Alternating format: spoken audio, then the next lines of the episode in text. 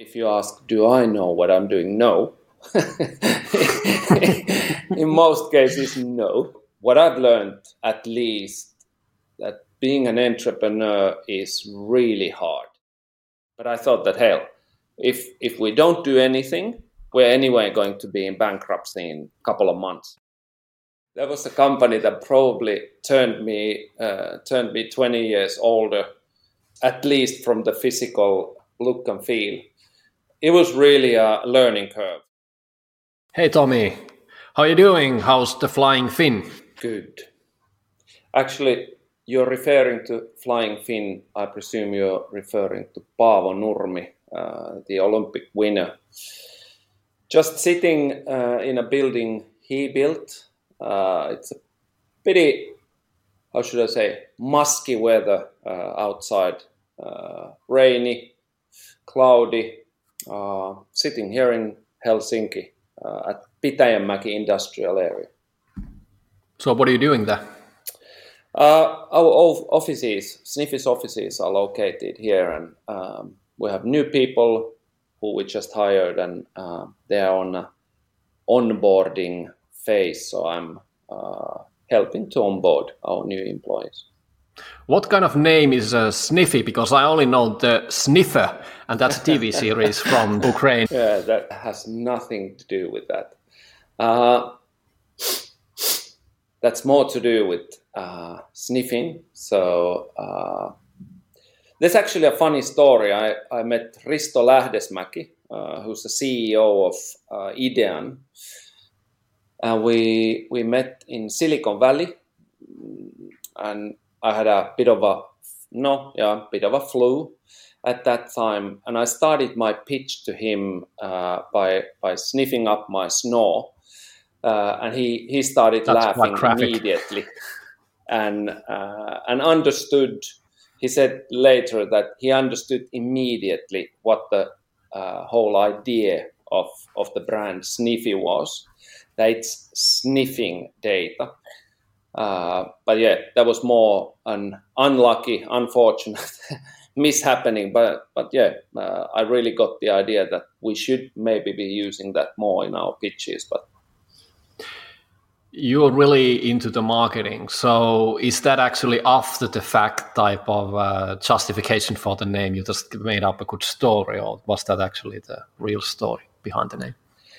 No, if we're really honest. So, so the story behind the name was we started back in 2015 uh, with my co-founder or the other co-founder Niko Naakka, and, and we just decided one evening that today we need to come up with a name, and we there was plenty of different names, and at that time Sniffy just sounded good to us. Uh, so there's and the domain was free. Uh, not even the dot .com. We were so hung up to that that Sniffy is good name so so we I think we started with .fi. Now nowadays it's sniffy.io. Uh, every self-respecting startup uh, seems to have, uh, but I, I, think someone still owns the .com. so how's the pricing? That's what you're doing, and what do you have learned? Uh, how has it changed from the very beginning to, to where you're now? Because you you've been growing uh, I don't know, do you have 12, 15 people already? Yeah, something like that. Close to close to 20 if you take all, oh. all the uh, part-time uh, part-time not not freelancers students who help help us as well uh, we started with uh, three people uh, started working three years ago uh, so i was doing interim management nico was still in school studying to become a, a medical doctor so once he graduated, I ended up uh, one of my interim uh, interim projects. So we started. We were three people. Uh, yeah, it's been growing quite fast, uh, although maybe not as as fast as many of the uh, hot and buzzy uh, startups. but but still, significant growth for three years.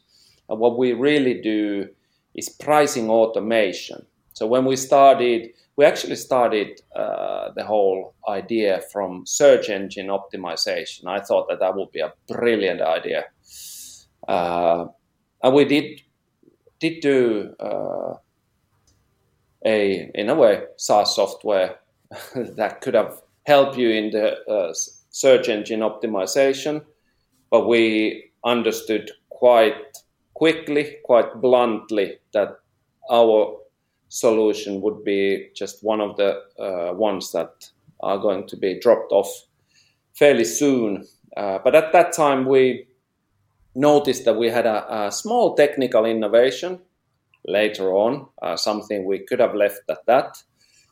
But yeah, we started studying more and more, and then we pivoted uh, a couple of times uh, to really find the edge. And now, now we are already on that. That there are companies that use our service uh, for automating their uh, all of their pricing.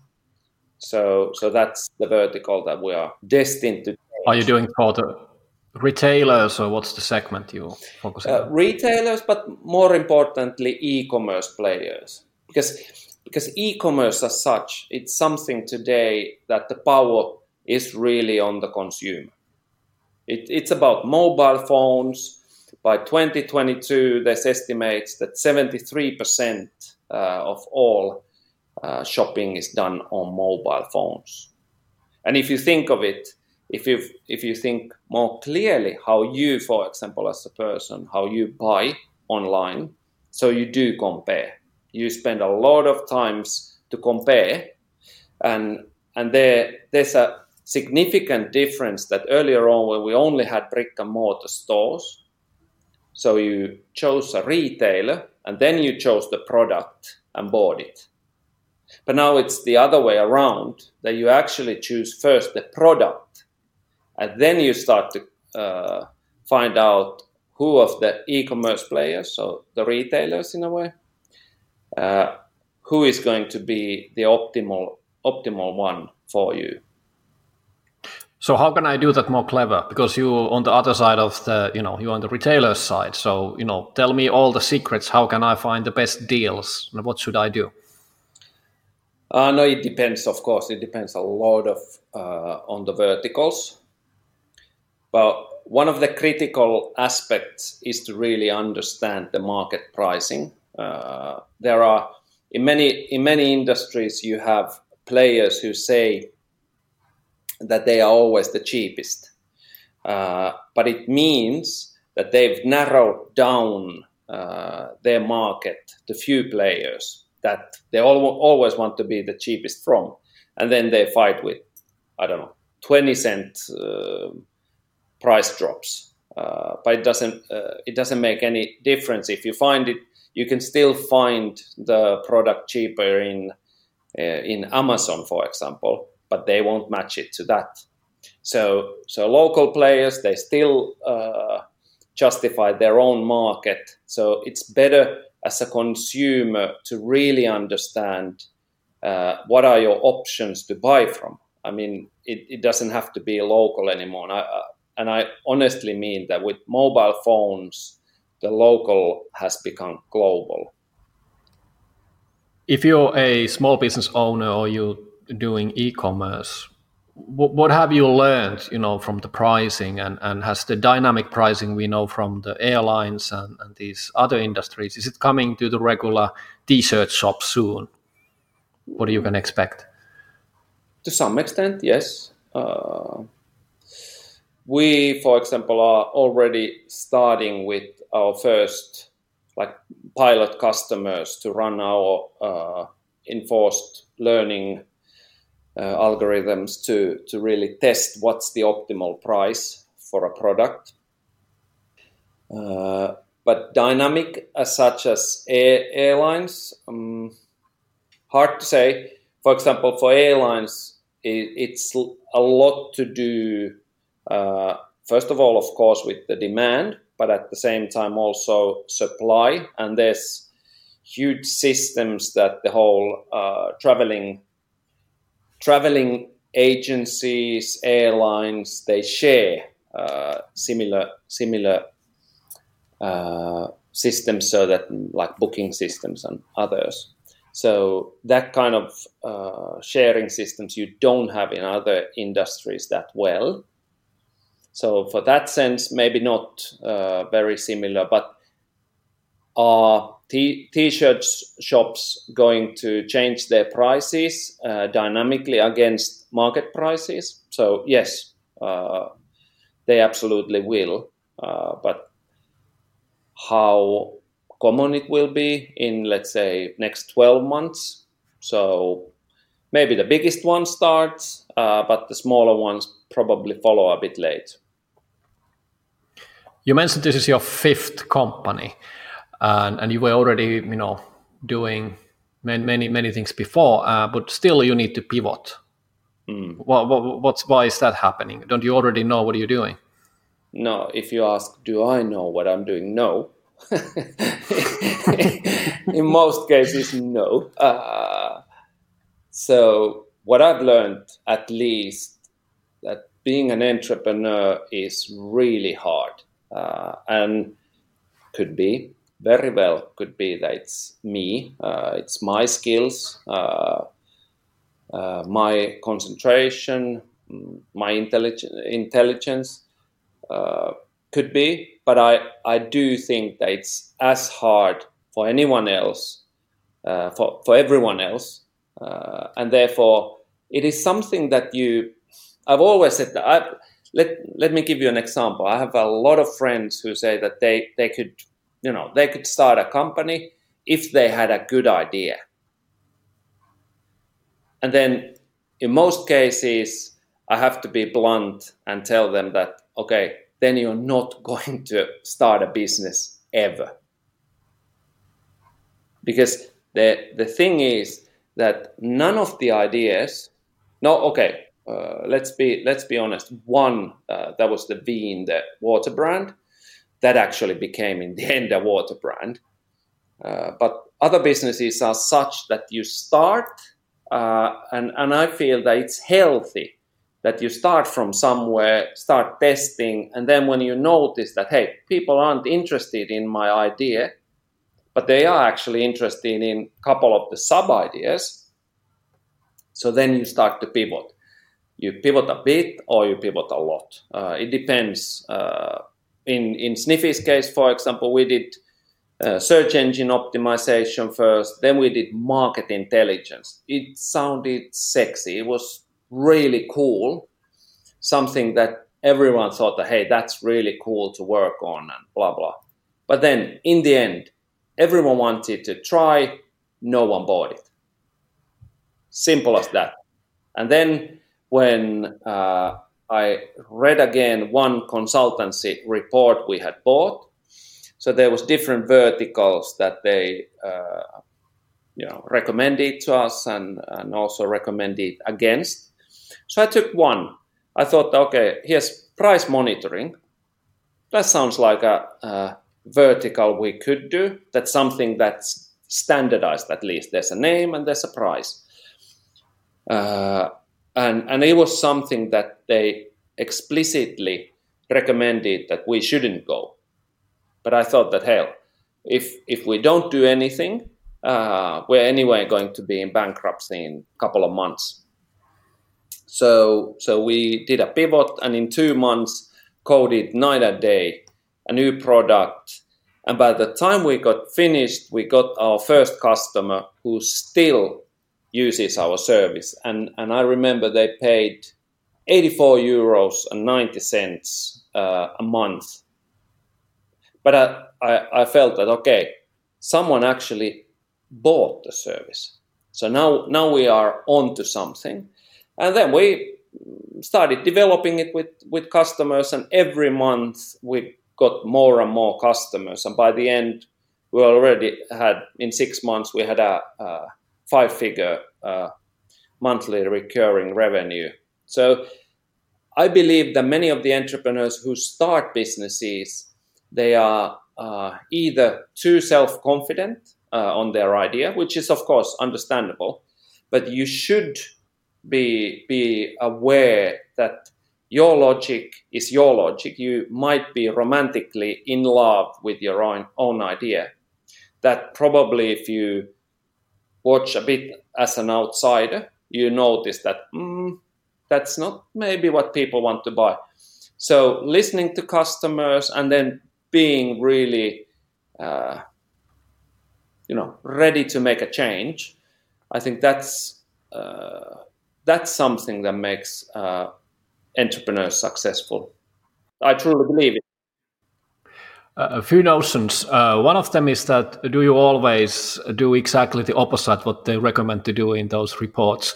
And the other thing uh, is that um, when is the right time to do the pivot? Because you know it's like okay, things are not working, but when it's like that, you just have to you know double down and, and have some sisu grit and, and just you know keep on doing till it works. And uh, or you know when is the time that, to, to realize that you know this is a fool's game, this is not going anywhere, and it's a fine line, and it's easier to see you know before afterwards, but not you know when you're in the middle of it.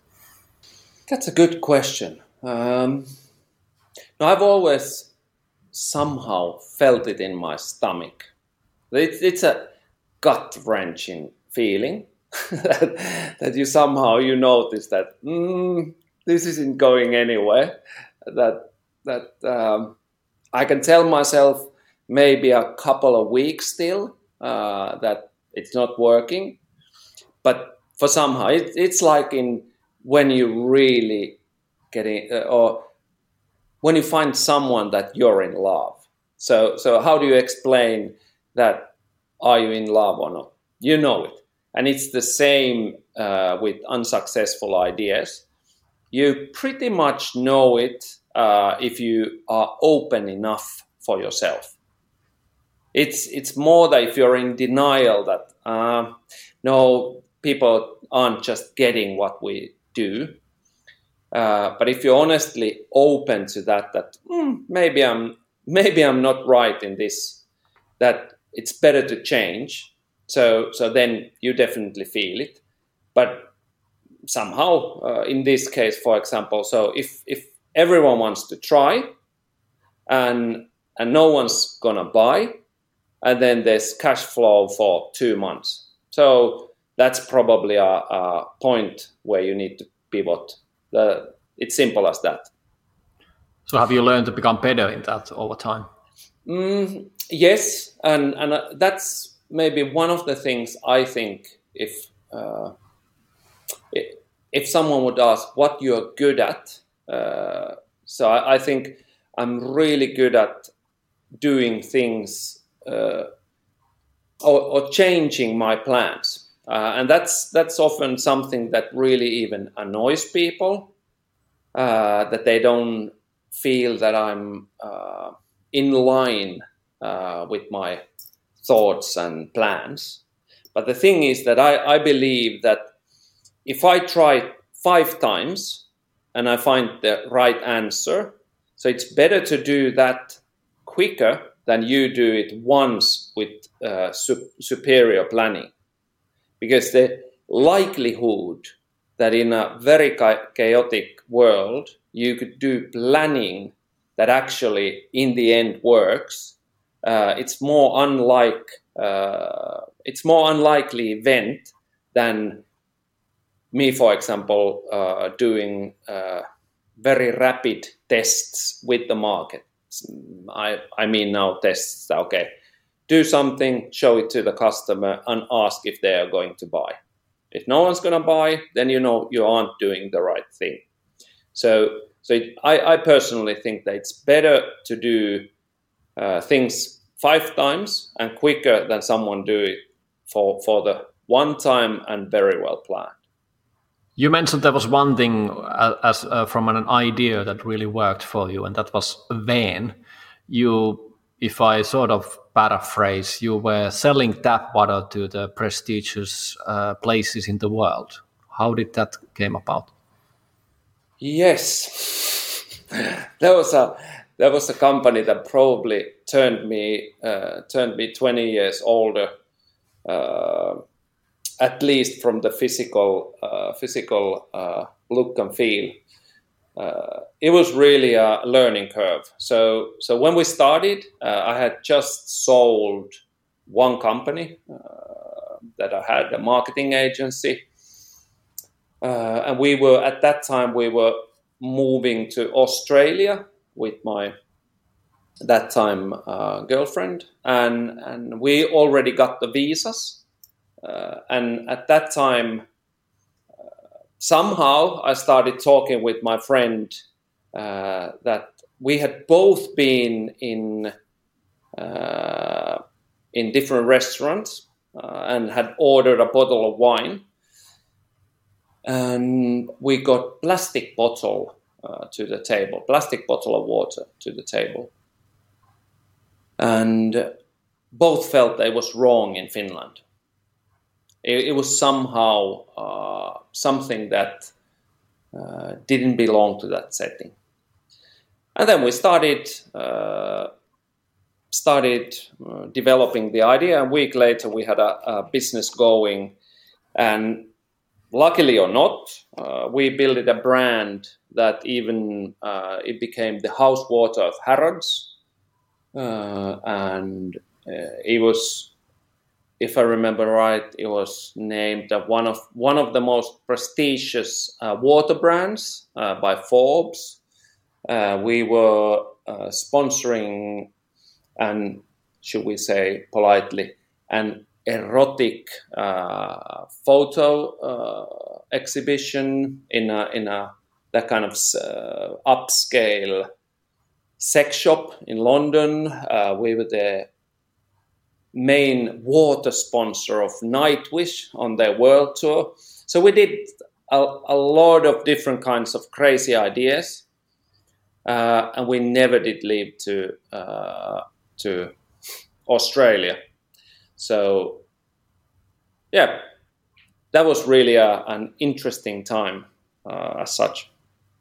Can you describe a bit how did you manage to get to the Harrods? And and you know what are the steps from basically starting the company just with you and your, your friends and a laptop and, and then just having a premium product in the market? How did you pull that up? Oh um, to be honest i'm not even sure anymore. Uh, it, it, feels like we tried everything uh, but if we sum it up, uh, so what we did, uh, we decided early on that everything we do must be something we as persons, uh, the founders, we find meaningful, fun, uh, and worth worth doing.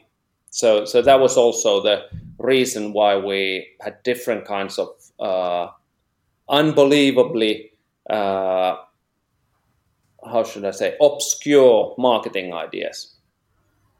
Uh, one one example, for example, we we were standing uh, standing uh, outside uh, Hotel Klaus K in Finland, and one of the uh, founders, Antti Eklund, at that time had painted paintings. And the reason was that all the, because we got fame quite early on, uh, all the uh, telesales people called me and offered media space. and I said to my uh, uh, founders that the only thing we had afford uh, was to paint our own adverts and sell them to someone. That we were at that uh, hard times.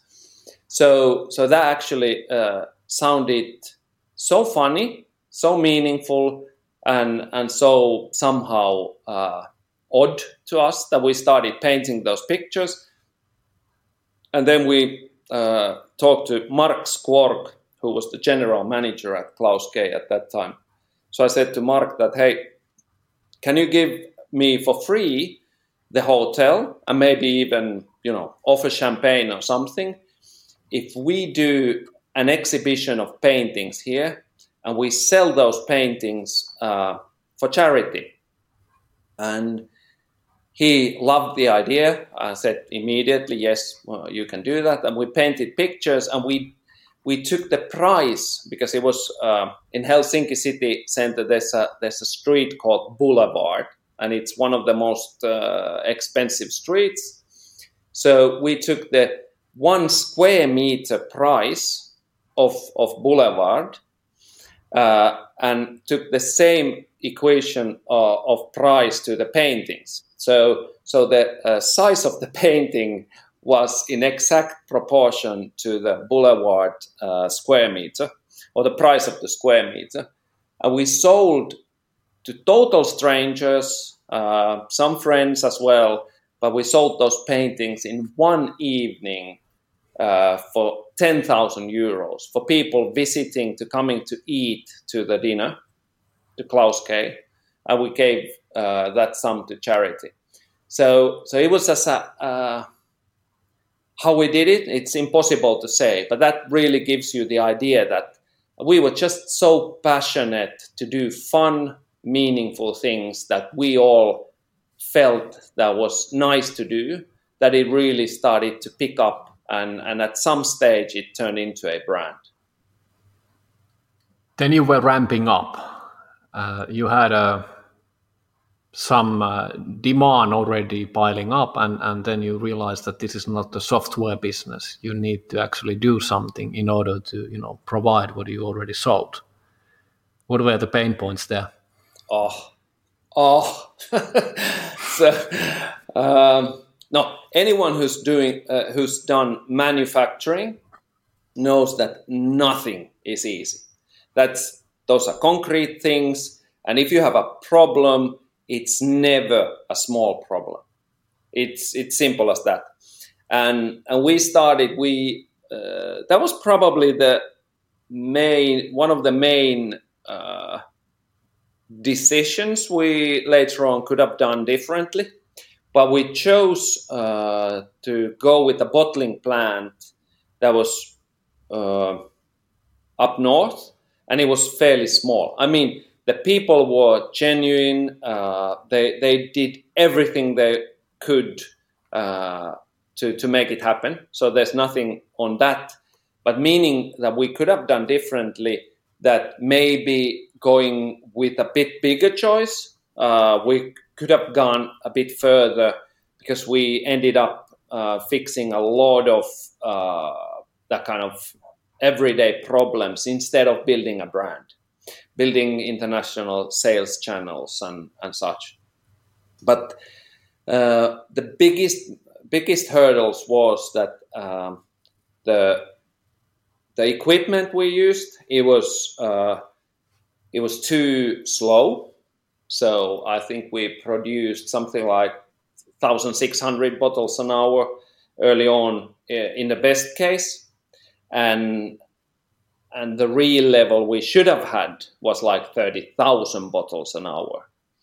So, so what we ended up doing is we we went through with different bottling plants, all the breweries in Finland, and you know called everyone. And by the end of it, uh, I managed to buy uh, some used uh, equipment from from a, a person I knew. Uh, it was a, a, bigger bottling plant. So we bought it from their trash that they, they had already uh, promised for, for someone who bought it for, for like a pure iron or pure steel value. So, so we bought like uh, different kinds of equipment and build it uh, by ourselves. And by the end of it, it really was fast. But at that stage, I already felt that uh, it had been such a struggle that uh, somehow uh, we just at that stage we we thought with uh, the investor that was uh, in the business that they wanted to go a different way so so they bought my my part of it but that was probably the hardest uh, building really the production. And that's something that I've always said to everyone who starts anything concrete that that the production needs to be top top notch otherwise it won't fly. At one point you were a bit eager to sell something and you didn't have it, and, and then you needed to go to Germany, and, and there was also some colorful happenings happening there, yeah. if I remember correctly. Yeah, I remember it very well. Um, it was before the launch. It was summer, was it two, 2007, yeah? And maybe May at that stage. It must have been May uh, I got a phone call from uh, a very well known business and political person, uh, Risto E.J. Penttilä, who was organizing a European Business Leaders Convention. And he was eager to buy uh, our water for that event. And at that stage, uh, I was so, I don't know, somehow eager, so eager to sell the water that I really forgot even uh, what I was doing. So I actually sold him uh, a pallet of water. I, if I remember right, it was something like 600 bottles. Uh, and when I end the phone call, I noticed that it was the date of the actual conve- convention was uh, up to a month before I even was promised to get the first empty bottles. And I be, beca- became, of, course, a bit panicky because I understood that there was a, a bit of a bit of a problem.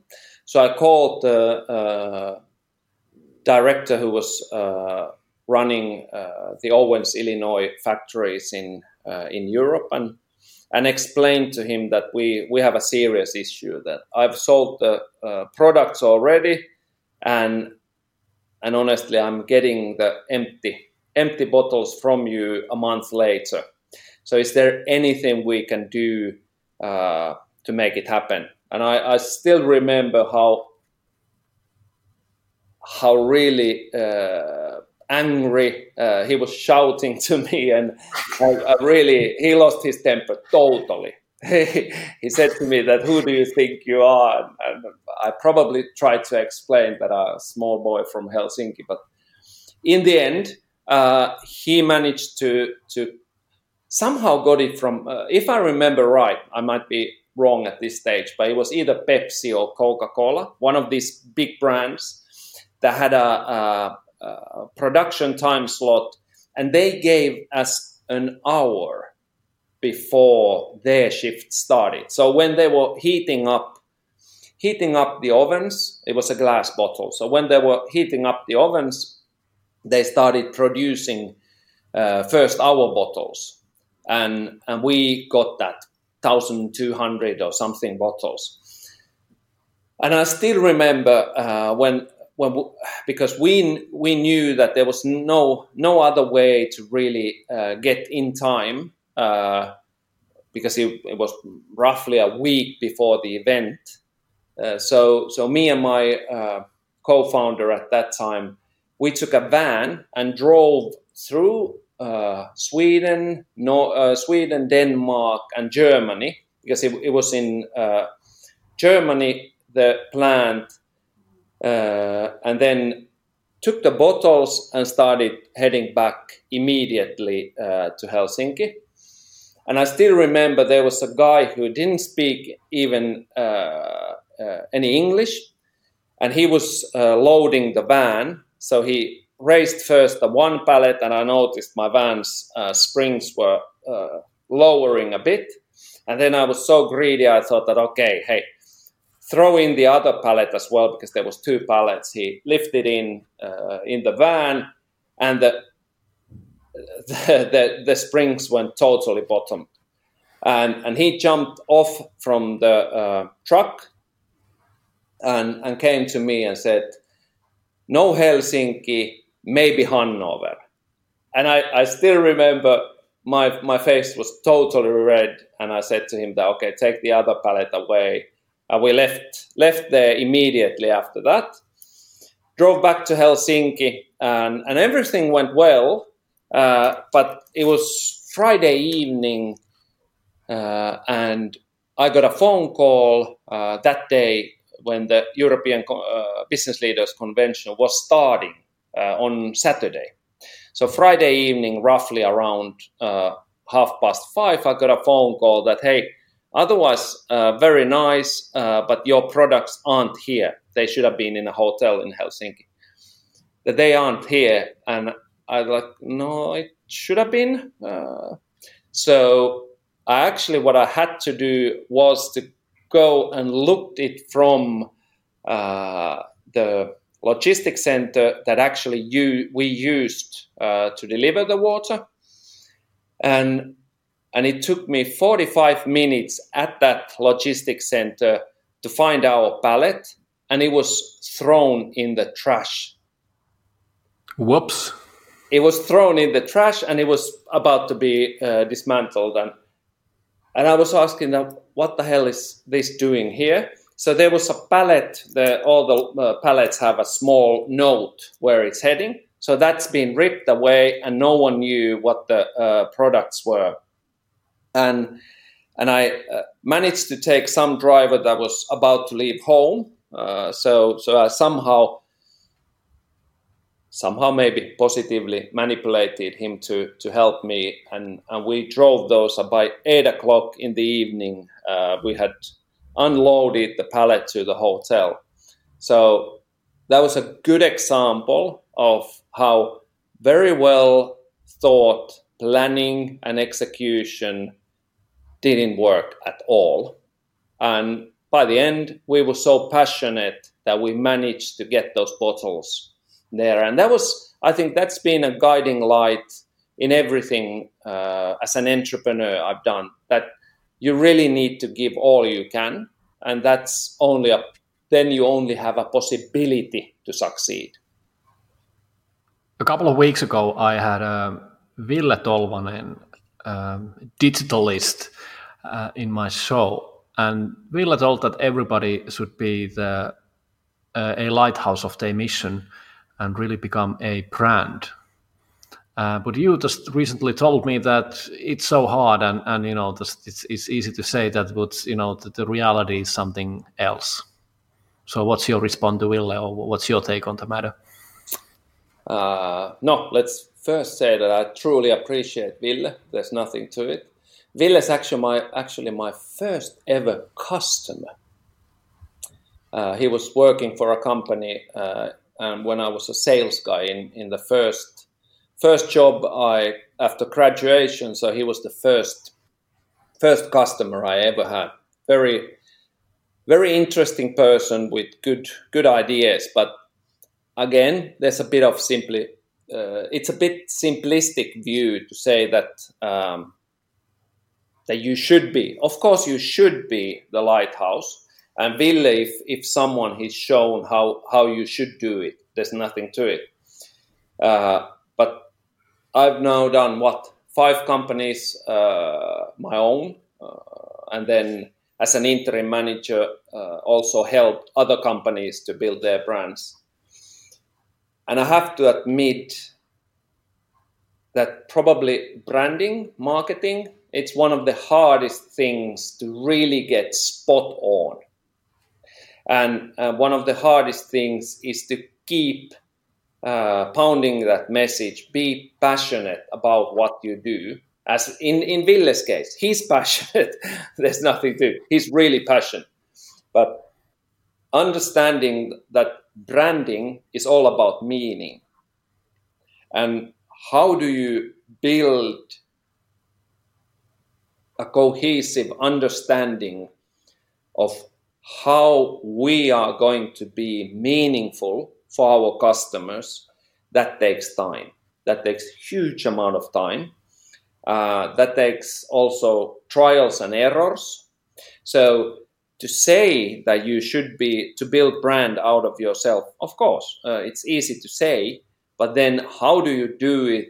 It is uh, at least I've noticed that it's a it's a years of work, getting into the mind uh, of, of your customer and understanding what are the real things they appreciate and how you can simplify your message to the hilt so that they will understand and and you can easily communicate it on all levels of your uh, organization. Because I, I truly believe that brand when we talk about brand and branding it has nothing to do with the visuals or marketing or, or it, it's about it's about everything we do as a company. Is this uh, something that we can stamp uh, the Sniffie brand on it? So that's that's why i feel that really to get uh, good branding it's it's harder and I don't know. That's probably one of the areas we Finns haven't been that good earlier on. Uh, but I think we are improving. We understand how much work, how much cooperation inside the company branding needs uh, to really become an essential driver of the growth. So we've been very good in in creating good products, uh, but it's still a long way to build brands. What are the parts uh, in your life that you're struggling with? What are the sacrifices you have made? That was a question Hampus Jakobsson mentioned in, in, in his interview, and, and he finds that very interesting question to ask from people who've been doing things and being successful as well. So, uh, too often uh, that I've spent too much time uh, working. I think that's uh, it. When you work a lot, it's hard to understand where's the boundary of the next 20% of my uh, investment uh, will be useless because I'm too tired. Uh, so, so that's probably one thing that I've uh, I have been there for the family. I have been for for there for my uh, my spouse uh, and my loved ones. But I honestly think that uh, that's somewhere that you know worked hard. Uh, then also, I think that I've sacrificed on other fronts uh, that I haven't been looking after myself uh, as I should.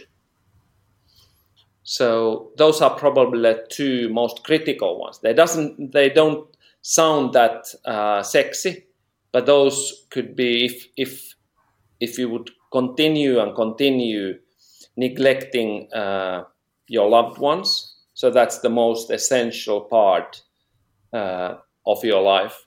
Uh, but then, what could be more important than your uh, well-being? And, and w- I know that many entrepreneurs do take, uh, you know, burn burn the candle from the both ends. So I've done that a fair fair share, and then I think uh, if you think from that point that what I've done, mm, maybe I also have sac- uh, yeah, maybe I I have sacrificed also. Uh, some of my own time that I haven't give up in, cer- in certain things I should have give up earlier on. Uh, so I've, I've, in a way, sacrificed unnecessary time uh, that I could have just said that, okay, here's the line. This is, we, this is a line we don't cross. So those are maybe the uh, biggest ones. Yes, I've lost money. Uh, I've done my fair share, but it, it, has nothing to do with sacrifices. I think the sacrifice you only have one life, uh, and how well you live that. So so yeah, that's the most most important thing. Uh, you mentioned as well that there's been some um, some diagnosed illness, which uh, has been uh, one of the defining factors in your life.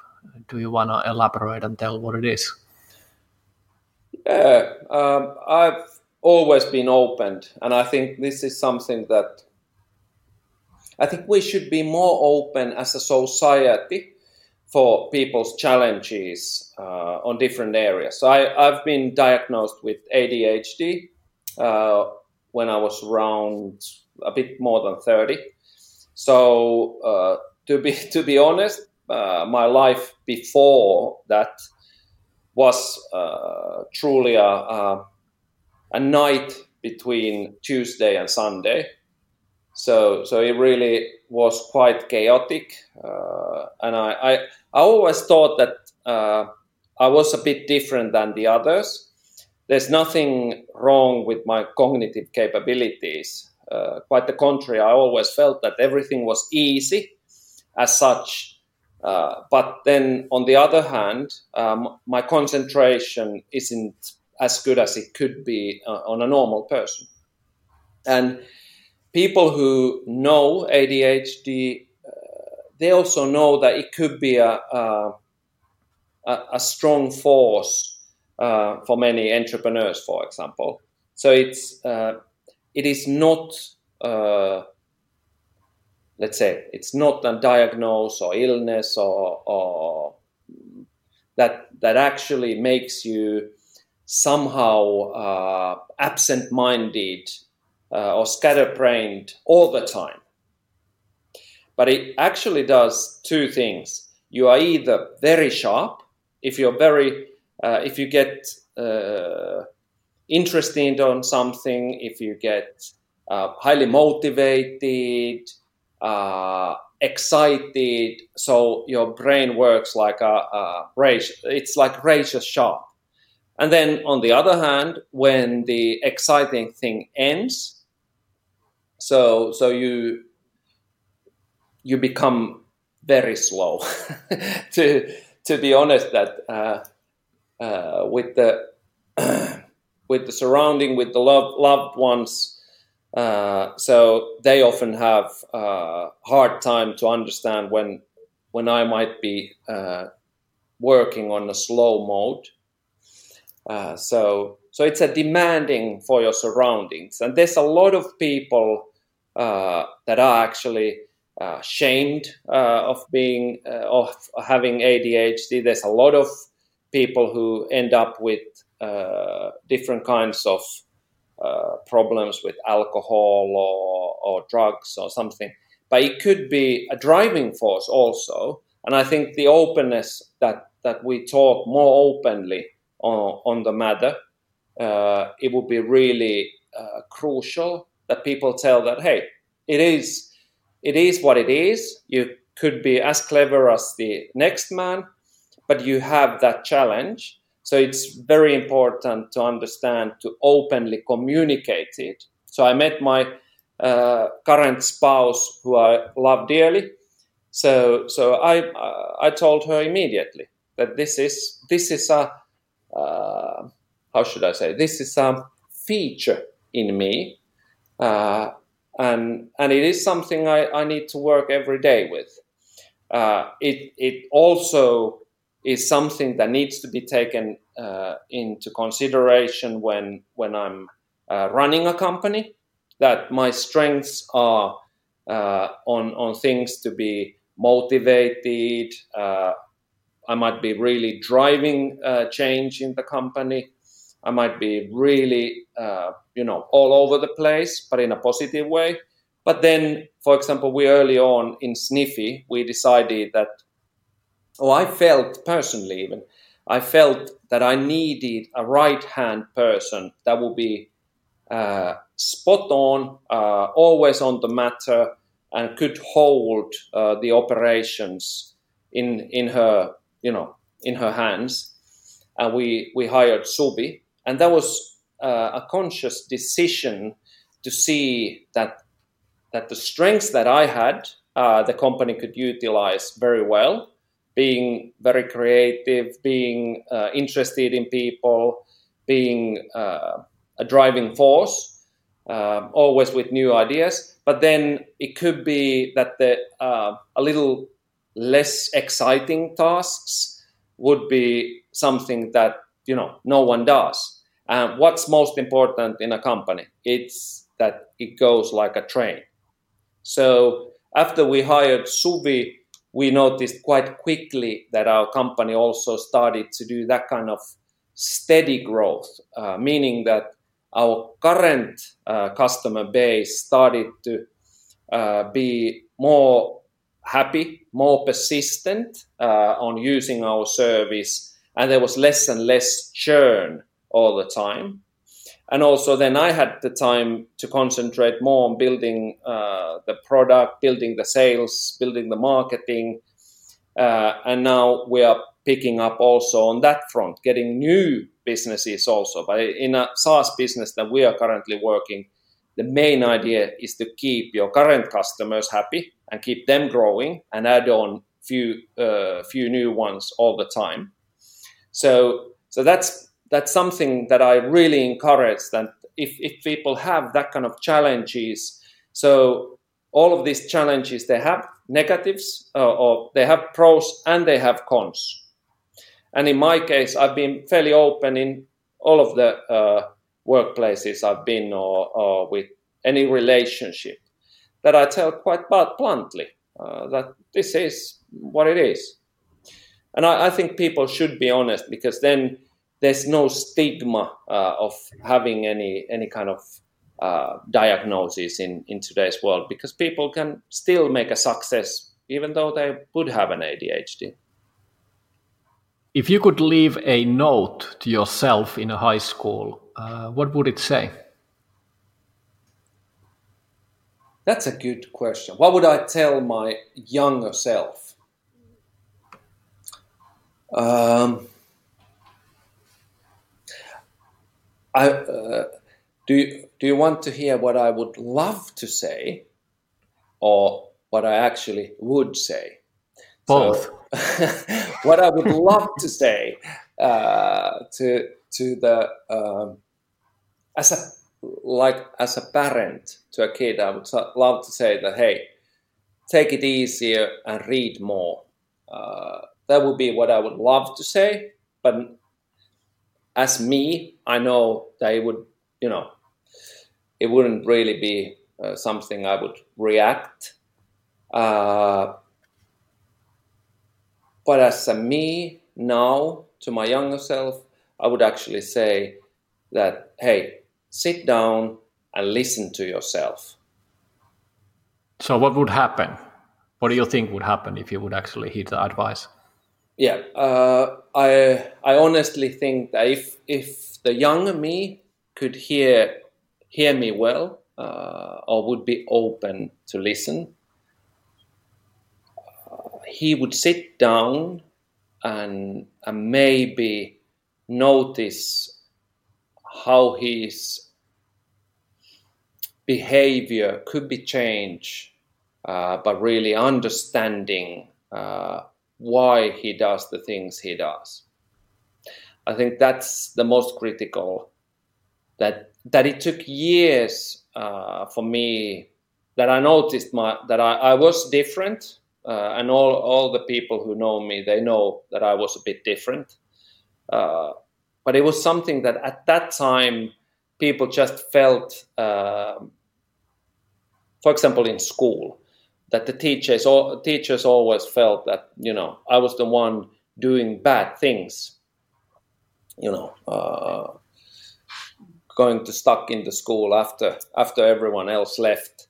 Uh, in, instead of someone coming to hey and really sit down that uh, and helping you that okay i noticed that you have a bit of struggling concentrate on the things you're not that interested but i noticed that in the things that you are really interested you are actually the best in the class so so instead of trying to uh, make you fit I would have hoped that by, by either me understanding uh, what are the strengths I should be concentrating, uh, or someone else, maybe that in that case uh, a teacher.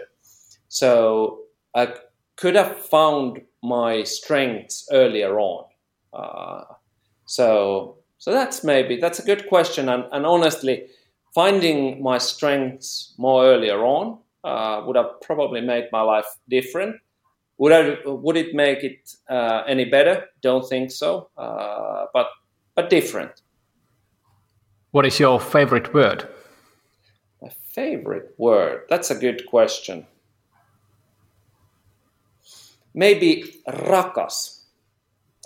Uh, it means uh, a love or, or dear or loved one uh, in Finnish, and that's that's a word that it can only be used if you have a true special relationship with a person. And I don't mean uh, that I, I would say to to my uh, spouse or my kids uh, that only, but but uh, that I could say to my parents, I could say to my friends, I could say I could even say to my team members in a certain tone of voice that rakas, uh, so that the other other person really understand that they are important to me as a person, not to me as a managing director or, or founder or anything, but as a person you mean the world to me. So uh, rakas, yeah, that would be the word. What is your least favorite word? Hmm. Good question. I don't really, I don't really have a single word I hate. Uh, but I do. If if let's say, uh, let's turn it a bit other way around. But I do hate when someone deliberately uses words that uh, the other person listening cannot understand, and, and that's any word that is used for raising your importance or superiority uh, against the listener, uh, I think those are uh, my least favorite words. What turns you on creatively, spiritually, or emotionally? Maybe that comes back to uh, also to Veen. as I said to you, that that if we felt that something was humoristic uh, and meaningful uh, and something worth doing. So if I find that the thing is humoristic, meaningful, and worth doing, I I definitely get motivated, and that's where my where I get my spirits really to uh, that kind of uh, really sharp, uh, razor sharp uh, focus on doing things creatively, uh, living uh, passionately, loving my spouse passionately, so loving my kids passionately. So so I, I love when there's laughter uh, and we do something, we live our lives that we feel that there's a meaning, and, and we do things that we think that are fun and, and worth doing. What turns you off? Simply, eh, this is easy to say. Selfish, self-centered, and greedy people. Those that's just there's no words to that. What is your favorite curse word? Vittu and I use it quite a lot. What sound or noise do you love? I love uh, uh, I love, love the sound of wind in the summertime. Sound of wind in birch leaves. What sound or noise do you hate? Sharp noises. What profession other than your own would you like to attempt? I would be happily an artist. An artist. What, what profession would you not like to do? I wouldn't. I wouldn't love to. Uh, this was actually something I said even today in the morning. I wouldn't want to be a legal representative for serious criminals. If you could be a co-founder of any startup in any era, which one would you choose? Mm that would be uh, that would be something to do with motorsports or, or motors. Uh, I don't know. Maybe maybe something to do with uh, the first Formula One uh, companies or, or the the companies running uh, the World Rally Championships cars. Uh, yeah, that would be really a dream come true as a as a the small boy that loved rallying. Any final words for the audience? Can be funny words, uh, crazy words, or just uh, words of wisdom. anyone who's thinking about uh, becoming an entrepreneur, so do it today.